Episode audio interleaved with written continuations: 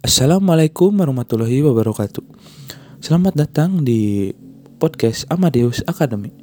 Perkenalkan nama saya Muhammad Yusuf Nur Sidik dari Universitas Pendidikan Indonesia 2019.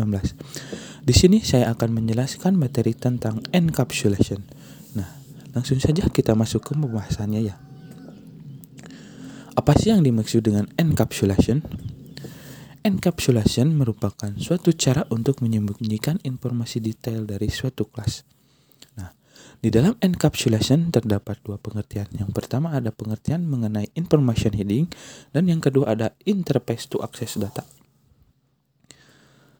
Nah, apa apa sih yang dimaksud dengan information heading dalam encapsulasi?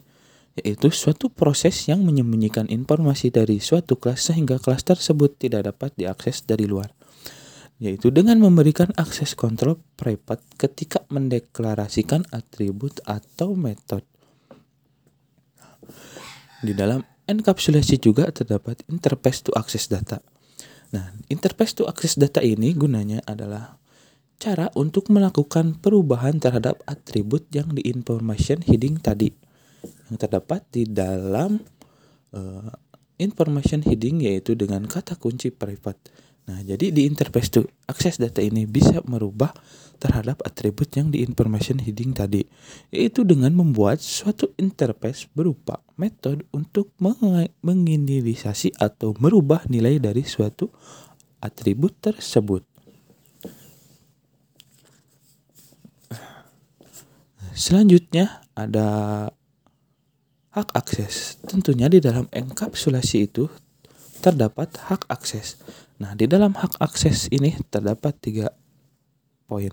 Yang pertama ada public, private, dan yang terakhir ada protected.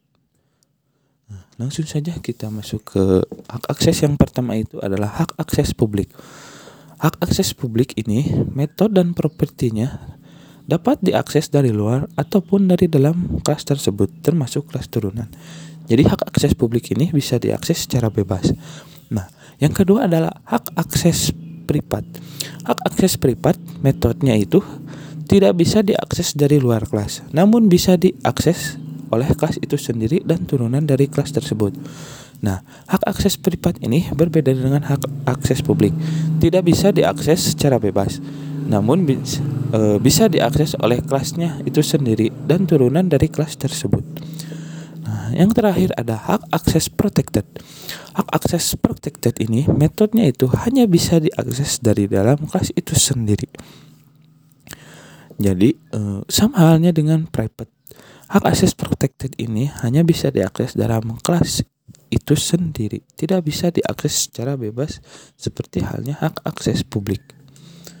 Nah, tentunya di dalam enkapsulasi ini juga terdapat ada aksesor dan mutator metode ases uh, apa sih yang dimaksud dengan asesor? Asesor yaitu digunakan untuk membaca nilai variabel pada kelas baik berupa instan maupun statik. Nah, yang kedua adalah mutator. Mutator digunakan untuk mengubah atau memberi nilai variabel pada kelas baik berupa instan maupun statik.